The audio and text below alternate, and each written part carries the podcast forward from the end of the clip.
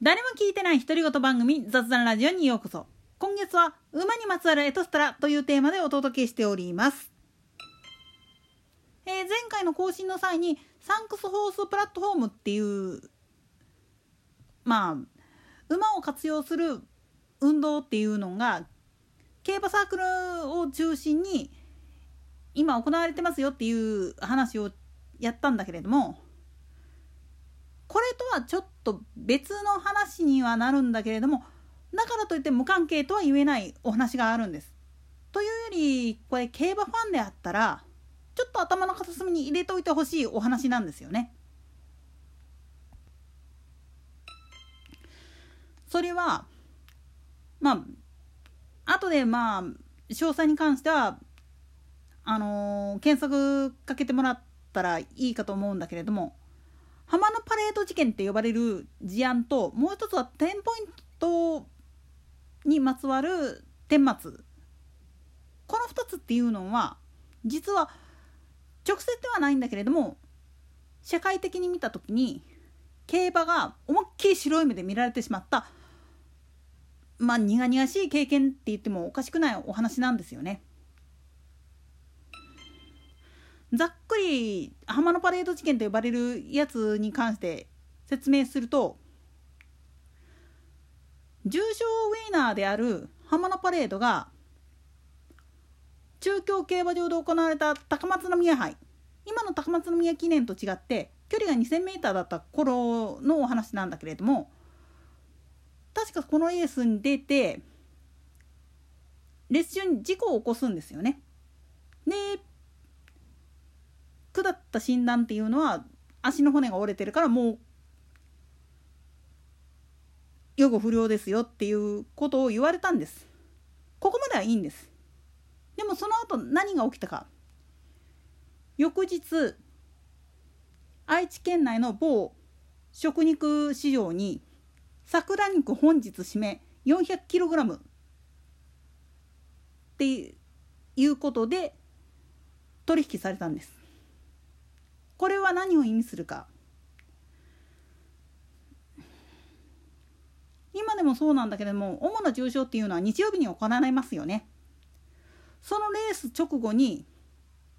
今だったら事故を起こした馬っていうのは競馬場内にある診療所あるいはまあ最悪の場合はレースやってたコース上の片隅に目隠しをつけてで獣医さんの手による安楽死処分薬によってもう眠るように楽にさせるっていう方法を取るんだけれどもこの当時はそういう常識っていうのがなかったっつったらおかしいんだけれどももう予後不良ですって言われたらもうその時点で食肉市場に持っていくっていうのがもう一般的だったんですよね。これをとあるスポーツ紙が取材したがために社会的に動物虐待だなんてむごいことするんだっていう意見がすごい殺到したんです。でこれと前後してあったんがテンポイントの最後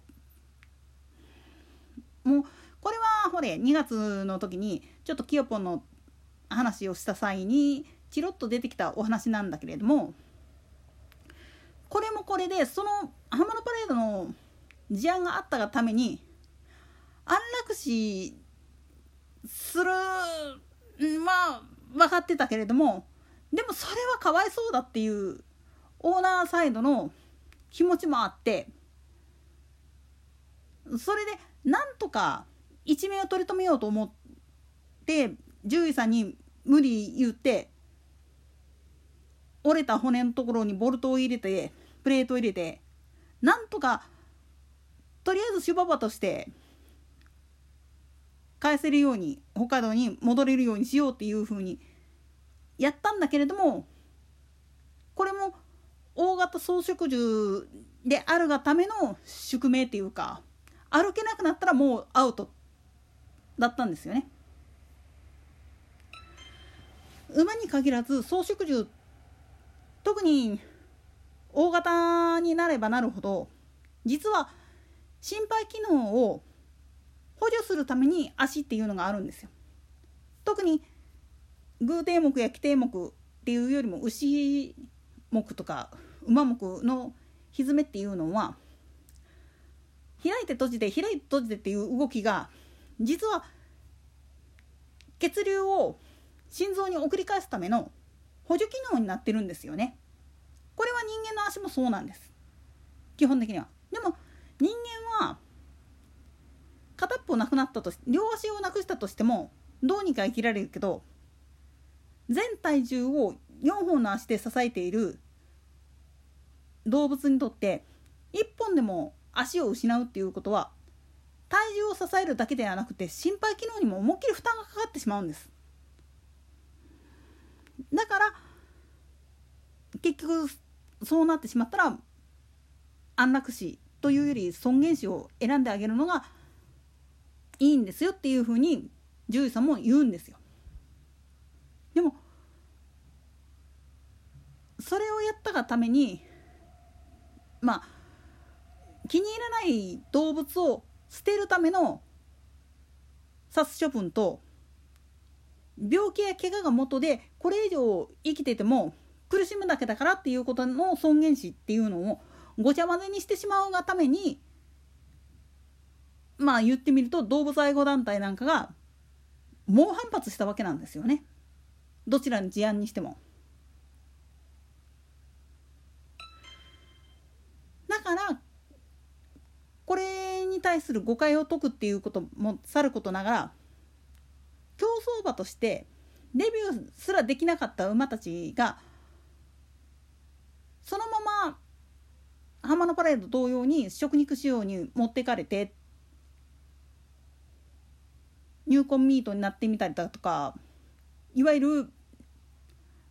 ペットフードの材料になったりとかっていうのはどうなのかっていうこともあって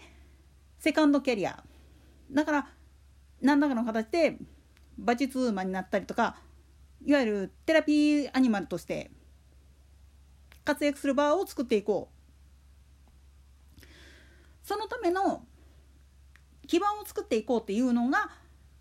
まあ言ってみれば一番大きな根幹になるわけです。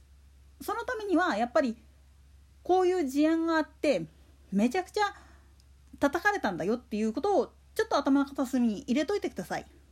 でないと今競馬サークルをはじめとしていろんなところでやっている運動が無駄になってしまうからこれはまあこの感染症自体が収まってからでも遅くはないけれども頭の片隅にはちょっと入れといてください。といったところで今回は重たいテーマになりましたがここまでにしておきます。では次回の更新までごきげんよう。